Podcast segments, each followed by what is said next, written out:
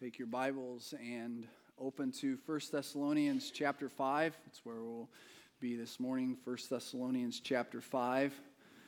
Begin reading in verse 12. 1 Thessalonians chapter 5, we'll begin reading in verse 12.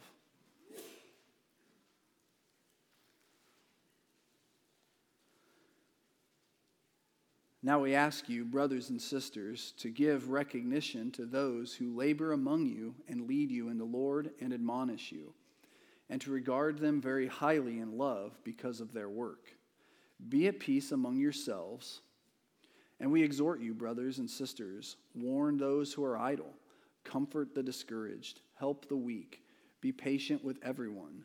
See to it that no one repays evil for evil to anyone but always pursue what is good for one another and for all.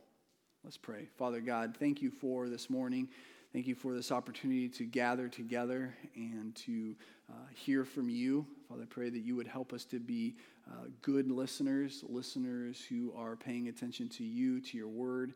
And Father, I pray that we would be doers of your word as we listen. I pray this in Jesus' name. Amen living healthy is really popular today. You can do a quick Google search, internet search, and find a lot of different ways in which you can live healthy. It's a big thing. People talk about it, people want to be healthy, and they do different things to help them to live healthy. And there, there's good steps that you can take, that we can take to be healthy, and those are valuable. Those are good for us. You might read in your searching about certain foods you should eat to be healthy and certain foods you should stay away from in order to live healthier. You might read about how often you should eat and when you should stop eating in a day so that you can get good sleep and the rest your body needs. You might uh, read about uh, good exercise plans ways in which you can get active and do different things. You may, as you read, be motivated to join a gym, especially around the new year. You might be motivated to join a gym uh, to, for the purpose of becoming healthier. Many people in our world today focus a lot on personal health. They spend a lot of time, a lot of money, a lot of energy to be a healthier person. And for many people, that's very valuable to take care of the physical body that God has given to us. But the question I have to ask is Is physical health the only health that we should be focused on? Is physical health the only health that we should be focused on?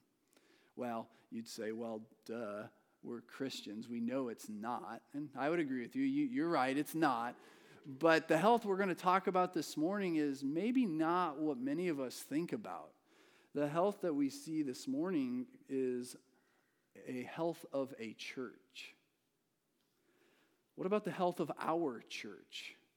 If God were to give our church a physical to determine how we are doing as a church, how the health of our church is, what might God, what might be his report of our church be? Many people in recent years have begun to talk about the health of churches and what a church can do to correct unhealthy patterns or habits. And those are, those are good, and many of those are helpful suggestions, but we want to think about what does God say? What does God's word say for us about being a healthy church. How does he describe it? And so from 1 Thessalonians uh, 5, verses 12 through 15, we're going to see that a healthy church invests in one another. A healthy church invests in one another. That's our big idea this morning that a healthy church invests in one another. But you might ask, how? How does a healthy church invest in one another? And a healthy church invests in one another by taking two simple but very profound action steps that we find in these four verses. I say simple because as we read through this, it is simple. It's not complicated, but it's profound because of the impact that it can have in our church and in our individual lives. So, first, in verses 12 through 13, a healthy church invests in one another by lovingly respecting its elders, its leaders. A healthy church invests in one another by lovingly respecting its elders, leaders. We cannot call ourselves a healthy church if we do not lovingly respect our leaders. Loving, lovingly respecting our leaders is how we invest in our leaders. Paul is writing to his friends in Thessalonica, this church in Thessalonica. He was there at the beginning of this church. He probably led some of them to Christ, if not all of them. But he only stayed there briefly. And unlike the letters that he wrote to Timothy and to Titus, we don't know how Paul helped the, this church establish leaders, pastors. We just don't have that information. But what we do have from verses 12 and 13 is that they did have spiritual leaders, they did have pastors. And we know that. And he encourages them that they are to lovingly respect their pastors. And the respect that Paul is encouraging them toward doesn't come from a position that a person holds or a title that a person holds, but rather from their work, their labor. Verse 12 says, Now we ask you, brothers and sisters, to give recognition to those who labor among you and lead you in the Lord and admonish you, and to regard them very highly in love because of their work. Be at peace among yourselves. A few different times in these verses, we see work or labor. The respect and recognition that is, the, is to be given flows from the work. The loving respect the church was to give their pastors was an outflow of the work that they experienced, the work that they saw. And in order for, this, for them to know this work, they had to know their pastors. They had to know the work that their pastors were doing, and they had to be a part of that work. God's people in a local church should give honor to their pastors for the work that they do. If we do not, if we do not, we run the risk of developing unhealthy patterns in our corporate lives. There's no trust there's no willingness to follow. We're vulnerable for pursuing our own glory rather than the glory of God, which the church should be ultimately about. We don't know how these pastors in Thessalonica became pastors. We don't know how they were selected, but we do know that God has called these pastors to shepherd the souls of this local body of believers which alone, the fact that God called them to do this, ought to have been enough for the believers there to lovingly respect their pastors. The fact that God calls men to be his shepherds of his people, of his sheep, as we've heard about already this morning, ought to be enough for us as a church to respect in a loving way our pastors. God has called these pastors to shepherd the souls of, the, of these people. And they should, they should, in return, lovingly respect them as they follow, as they listen. And Paul points in verse 12 to three ways in which faithful pastors should invest in God's people, which is the reason and why we lovingly respect our pastors is because of their work. It's kind of a circle. Faithful pastors do these things, and because they do these things, faithful church members will lovingly respect their pastors. In verse 12, he says, Those who labor among you. Pastors labor among us. Paul states that a pastor is one who works among the church. He is actively doing things. The, the work of a pastor is in and among the church. Pastors labor, they work hard, they strive for the spiritual benefit of those that God has given to them to care for. Every individual member and all members together are the labor in which the pastor is to strive for. It's work, it's effort, sometimes it's sweaty effort to care for the souls of people. Sometimes it's prayer that is in tears. Sometimes it's prayers and tears of joy, and sometimes it's tears of sadness. Sometimes it's difficult conversations that have to be thought through, that have to be planned, that have to be prepared for. Sometimes it's the labor over difficult texts that we struggle to understand.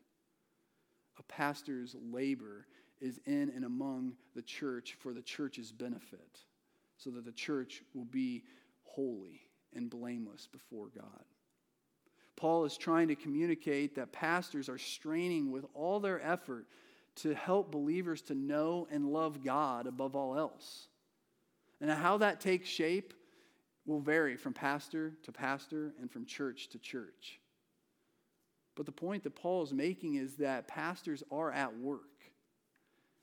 And it may be that you don't see that, that the Thessalonians didn't see that. But it didn't change the fact that pastors were at work.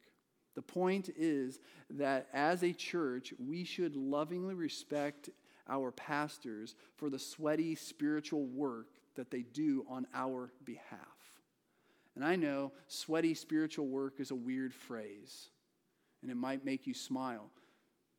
But if you talk to a pastor, you know that it's difficult. And sometimes it takes a lot of effort and I don't think sweaty is a bad descriptor of the effort that it ought to take a pastor and takes our pastors. And so the point that Paul is making is that we should lovingly res- respect our pastors for the sweaty spiritual work they do on your behalf. There is work that you do not know that is being made for you by your pastors. Next, Paul says, Pastors lead you he says, Those who lead you in the Lord. Paul states that a pastor is a leader of people. A pastor is not only one who works hard, but a pastor is one who leads people. Churches that don't have pastors that lead are not healthy churches. Churches that are led by groups within the church are not healthy churches. Pastors lead us in the Lord, an important phrase when it comes to leading. It's in the Lord. For someone to lead, they must have followers, right? If I tell you I'm going to, to Council Bluffs and I want you all to come with me, am I a leader? Only if you follow me. Only if you say, okay, I'm going to go and follow Pastor Dan, am I a leader? So, for our pastors to lead well, we individually and corporately must be willing to follow as we believe they are faithfully following the Word of God. In reality, what Paul is asking them is they must be willing to submit to the leadership of their pastors. But where are we being led by our pastors? Where are the pastors of the Thessalonian church leading them? It's a good question. A pastor who leads well is leading God's people to God's desired result for the church. God wants all truly converted people to grow in holiness. That's what God wants of his people, of his church. And faithful pastors are pastors who lead us in that direction. And again, how that takes shape, how that looks, is going to vary from pastor to pastor and from church to church. But that's the point. Pastors care for souls and lead souls to draw close to God. There is an aspect of protection in this leading. We need protection, just like sheep need protection. Sheep aren't the smartest animal, okay? They're just rather unintelligent. And if you've ever had sheep, you know that. But sheep are not intelligent animals. And I find it interesting that, that God in His Word describes His people as sheep. Now, you might think that's not very kind, that God thinks I'm foolish like a sheep. But if you uh, look at your own heart, you know very well that you have sheep like tendencies to go your own way, to do your own thing, to live for your own passions. We need the protection and leadership that our pastors give. Protection from false gospels that lead to false hopes. We need protection from our own hearts that want to lead us astray. We need to be continually reminded of the truth of God's word. We need, you need pastoral leadership. And third, Paul says, pastors admonish you. Past, or Paul states that pa- a pastor is to admonish the church he leads. Now, admonishing is something that we all have a natural allergy toward. Nobody likes to be corrected. Nobody wants to be told they're doing something wrong and they need to turn around and change. None of us like that. We all have a, a repulsiveness to that. Uh, as a pastor cares for the souls of the church that God has entrusted him with, he must, at times, admonish their souls. There may be times where your pastor needs to admonish you, needs to correct you because you are choosing to go after sin or prioritize things that are not God and God honoring. We need a pastor's correction when we are choosing to believe false teachings or false gospels in our lives. These are the reasons that God gives. It's based on this, these three things the labor, the leading, and the admonishing, that Paul says that it's based on this self sacrificing work that we are to lovingly hold high our pastors. In verse 13, he says, and to regard them very highly in love because of their work. There ought to be an element where we hold our pastors high for their faithfulness in the work that God's called them to do. Your pastors are daily striving with the energy that God gives to care for your soul. Do you believe that? Do you believe that your pastors are daily striving to care for your souls? You need to believe that this is true. And as you believe it, love your pastors. Acknowledge to God and to them that you love them for their effort. Express your thankfulness. Express your love to God for their energy that they're expelling on your soul's behalf. Let me ask you this Have you grown since you've been a Christian? And you might say, duh. Of course, I can see evidence of my growth. Have you been a faithful attender to a church? Maybe not this one your whole life. You've had pastors who have sought to faithfully, consistently teach the Word of God to you. Your growth is ultimately God's working through the Holy Spirit and through His Word in your life. But pastors play a big role in that. You need to believe that your pastors are working for your soul's good. Our love for our pastors will show itself, as the end of verse 13 says, in our quest for peace among ourselves. It seems maybe out of place to say, be at peace among yourselves, just following what Paul has just said. I don't think so. What better way can we love lovingly respect our pastors than to actively pursue peace among ourselves. If we are doing that, where, where does the pastor then need to come alongside and admonish us? Where do we need to be corrected? If we're, if we're doing that, we will find peace. A healthy church invests in one another by lovingly respecting our pastors. So ask yourself this question Is God glorified in how I respect my pastors? Not whether you think you're doing it right, not whether I think you're doing it right, not whether Pastor Chad thinks you're doing it right, not whether your spouse or someone next to you thinks you're doing it, but ask yourself is God glorified? Is He honored? Is He lifted high by how I respect my pastors? You know, the truth is that God has graciously given you, his church, pastors, to care for your souls. Does that not amaze you?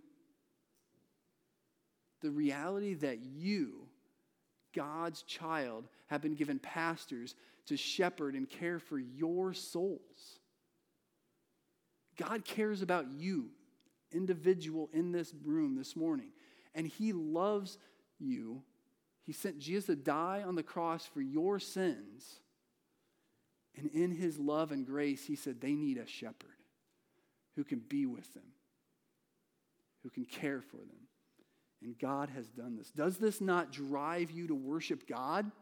Does it not cause us to say, God, you are awesome? You knew that I needed a shepherd, and you gave me just that. God is so amazing that He chose to give you pastors for the purpose of your souls being shepherded. Second, in verses 14 through 15, we see a healthy church invests in one another by actively helping others to grow. A healthy church invests in one another by actively helping others to grow. We cannot call ourselves a healthy church if we are not actively involved in the spiritual growth of each other. Some may look at verses 14 and 15 and say, well, I don't have to do that. That's what Paul just told the pastors to do in verses 12 and 13. Look at verses 14 and 15 with me. It says, And we exhort you, brothers and sisters, warn those who are idle, comfort the discouraged, help the weak, be patient with everyone. See to it that no one repays evil for evil to anyone, but always pursue what is good for one another and for all. Check, that's my pastor's job. I'm done for the day. We could think that way, couldn't we? Because some of those things sound vaguely familiar to what Paul just said in verses 12 through 13. But the truth is that we must be actively involved in the spiritual growth of one another. It's not just our pastor's job. Yes, absolutely. As Paul says in verses 12 through 13, it is absolutely true that the care of souls is the pastor's responsibility and job. That is totally accurate. But according to verses 13, uh, 14 and 15, it's also your job, it's also your responsibility. It is absolutely the responsibility of every church member to be invested in the lives of their fellow church members. If we neglect this vital ministry, we are disobedient to God. And therefore, we are living in sin and are an unhealthy church if we are not invested in each other on a deeper level than just talking about the weather, talking about family, if we are not invested in the spiritual lives of each other, we are disobedient to God and living in sin and are not a healthy church. So, who is responsible for the spiritual growth of the person sitting next to you in the pew or in front of you or behind you. According to verses 14 through 15, it is you. It is your ministry to invest in each other and to help them grow spiritually. We cannot actively help others to grow spiritually if we don't know them. We can't invest in one another if we don't know each other. We must get to know each other in a deeper way than merely surface level information. We can do this by asking good, open ended questions. And by open ended questions, I mean not yes no answered questions. Asking good questions of the people that we sit next to as we enter church, as we exit church, as we go through our week is incredibly helpful for the growth and health of our church. Paul says this one another ministry is needed because there are different types of members within the church. He gives in verse 13, or 14 a list of different members within a church and how to help them to grow. This is not an exhaustive list, and you might not find yourself fitting into this list, and that's okay. It's not the point to have a list. The point is to see ways in which we can minister to one another.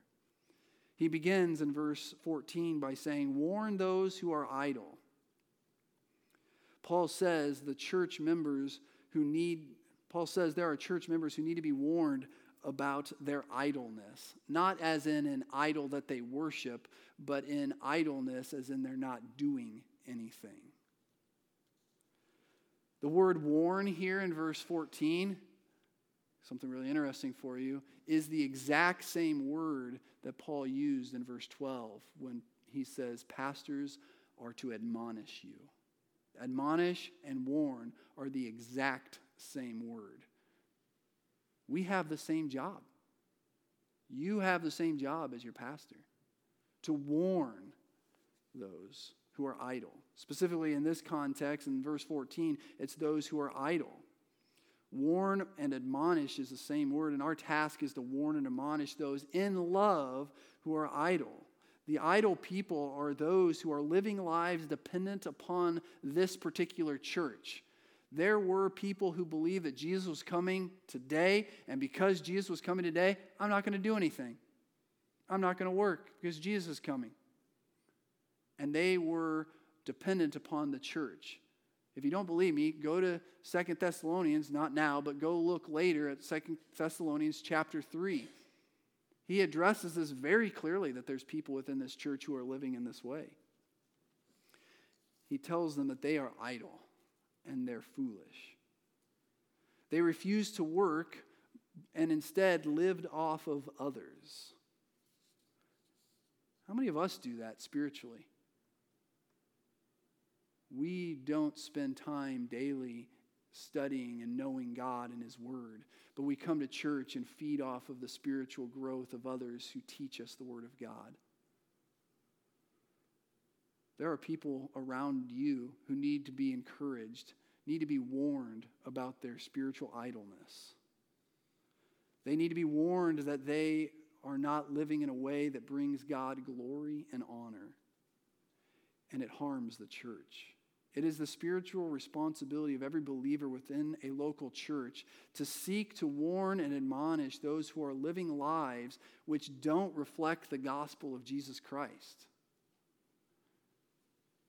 So I ask, how are you doing in warning the idle?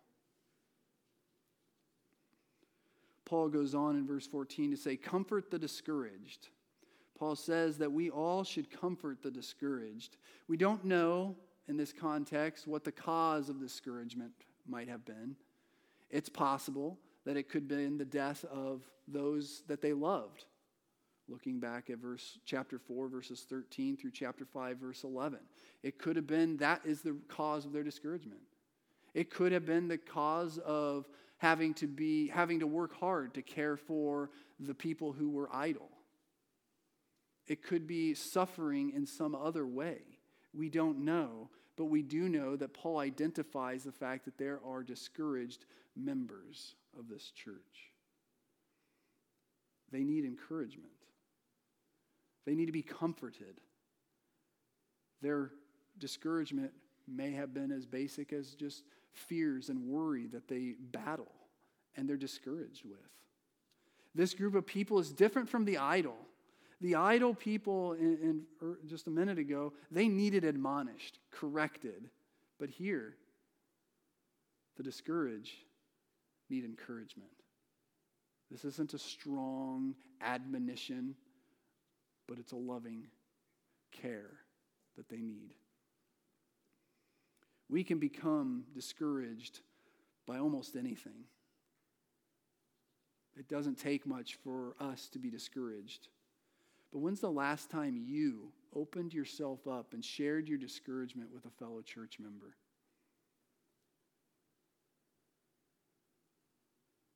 All members of a local church are valuable and worthy of our encouragement. And sometimes it takes great trust to open our souls to people. But that's what a church family's for. We're the family of God. We're brothers and sisters in Christ. Paul goes on and he says, Help the weak. And as with the discouraged, we don't know why they were weak. We don't know why they were discouraged. There could be lots of different reasons. People are identified as weak for many reasons physically weak, spiritually weak, financially weak. There could be lots of different reasons for why they're weak. But he says, help the weak. For some reason, they were weak and needed help. It's the responsibility of us, the church family, to help those who are weak, whether that's spiritual weakness, financial weakness, physical weakness, whatever it might be. And if you are that weak person, let me encourage you to not be so prideful to not accept the help when it's offered. Far too many people in churches think, I don't need help. I've done things for so long that I can just do it myself. Well, we need help spiritual help, physical help, other kinds of help. We need help.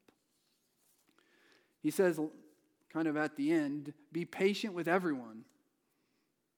I think Paul says this as an overarching feature to all ministry, to fellow members. Be patient. Be patient. Your effort is going to take time. When you admonish, when you warn the idle, when you comfort the discouraged, when you help the weak, you need to know it's not going to be a quick fix, most likely.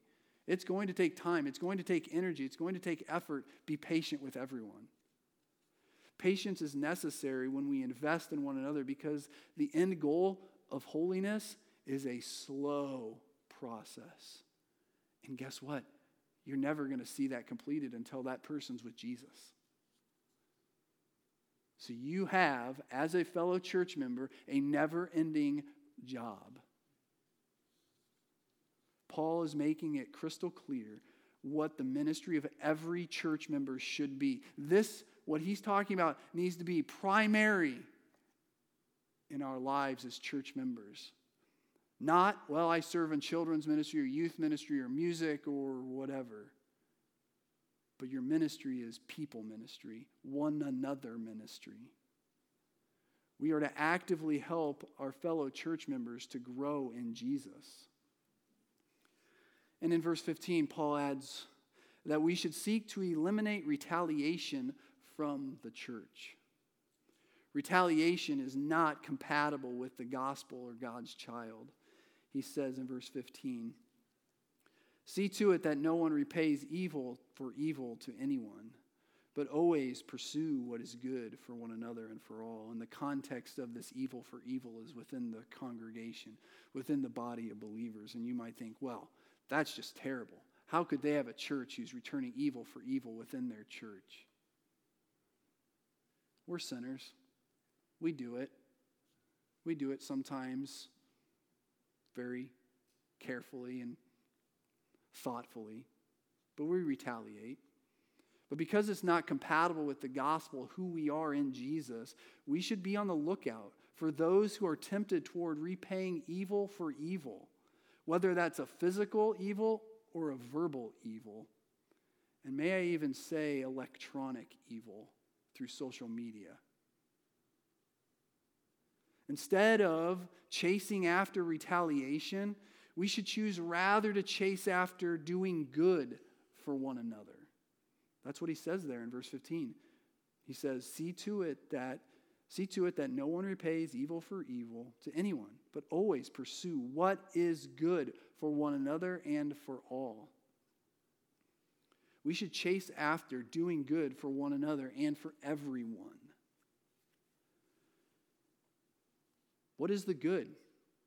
That we should be chasing after? What is the good, the helpful for the person sitting near you this morning? A healthy church invests in one another by actively helping each other grow spiritually. So I ask you this question Who are you intentionally helping to grow spiritually? Who are you intentionally helping to grow spiritually? As I said earlier, it's not just the pastor's job alone to care for the souls of our church. It is a whole church responsibility. So I ask you again who are you intentionally helping to grow spiritually? I just want you to pause for a moment and think about something with me. Think about the reality that every member of our church is to actively help other members to grow spiritually. Just think about that. that this is a member on member ministry. Who thinks about that? Who, come, who came up with that other than God? It's a member on member growth process. It's incredible that God would do this. God is so awesome that in his plan and design and purpose for his church is that we would function by one anothering each other, by loving each other and helping each other to grow. God is awesome. God's designed our church so that we will grow together as we invest in one another. That's awesome. As I said earlier, our big idea from these verses is that a healthy church invests in one another. We can look at many things to evaluate whether or not we're a healthy church, and there might be some value to looking at those things. But the truth is that if we are not invested in one another, in our pastors, and our fellow church members, we are not a healthy church. We're not. It doesn't matter what we do in other places. It is both the pastors and all church members, which, by the way, I don't know if you know this, but pastors are members of this church as well just like you. And it's both the pastors and all church members' role and responsibility to invest purposefully in one another. So we must ask ourselves some questions as we think about that. A healthy church invests in one another. How are we doing at lovingly respecting our pastors? Do we adore God because He sovereignly, graciously has given Grace Baptist Church pastors to shepherd our souls? Do we love God because He has saw fit to provide a shepherd for you? When your pastors labor, lead, and admonish you, do you bristle? Or do you rejoice in God and lovingly submit? What's your response? Because when you bristle and you don't lovingly respect your pastors, you're not actually doing that to them. You're saying that God doesn't know what you need. And I don't know about you, but I doubt any of us would be so bold to just go to God and say, God, you don't know what you're doing. But by our actions and our words, we say that very thing. Also, we must ask ourselves how are we doing at actively helping others in our church to grow spiritually? And I don't mean that by you as maybe a teacher teaching, that that's investing in one another. No, I mean one on one investing in another person outside of a teaching or leading responsibility? Do you think about helping another member take their next step in their walk with God? I don't care how old you are, you can do this. You can be a young child here today and help another child love God. You can be the oldest person in this room and still help another person love God. We just saw that last week, did we not? Stan, I'm not sorry to pick on you in the service, but I applaud you for going to junior boys camp and spending a week with uh, some energetic boys. But that's just what Stan did. He invested in those boys. And I'm sure he was tired when he came home. Most all of us would be. But are we looking to help others in our church take that next step in their walk with God? Do you share with others how God is at work in your life? When's the last time, before or after a church service, you said to a fellow church member, Hey, I've been reading this in my Bible, and God's really encouraged me with it or, or convicted me of this because of my time in God's Word? And then said to them, I'd, I'd really enjoy hearing from you what, what God's doing in your life. And maybe they say, You know, I, I'm, not, I'm not really reading God's Word. Say, hey, I get that. It's hard sometimes. Can I pray with you right now that you'll begin to read God's word this week? you find a place in the church that's quiet and you sit down and you pray. Maybe it's calling up a fellow church member during the week and say, Hey, I, you just popped into my mind. I'm not sure why God did that, but I just want to call you and, and, and say that I love you. And how can I be of help to you? How can I encourage you today?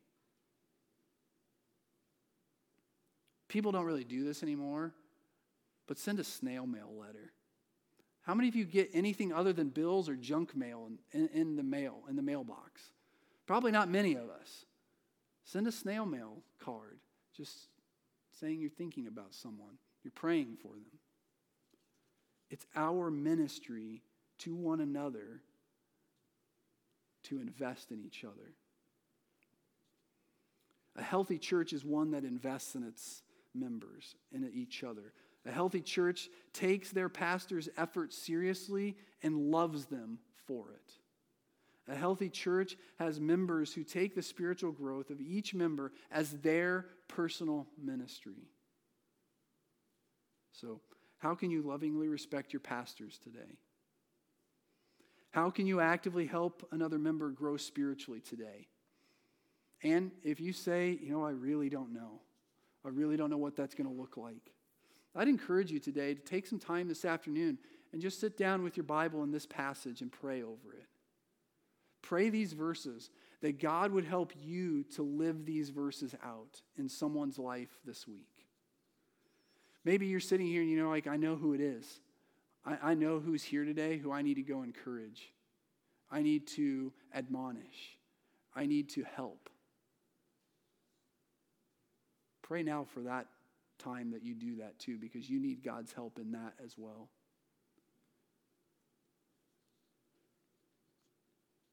If you still aren't certain, certain as to what God would have you to do, please come talk to Pastor Chad or I. We would love to help you invest in your fellow church members.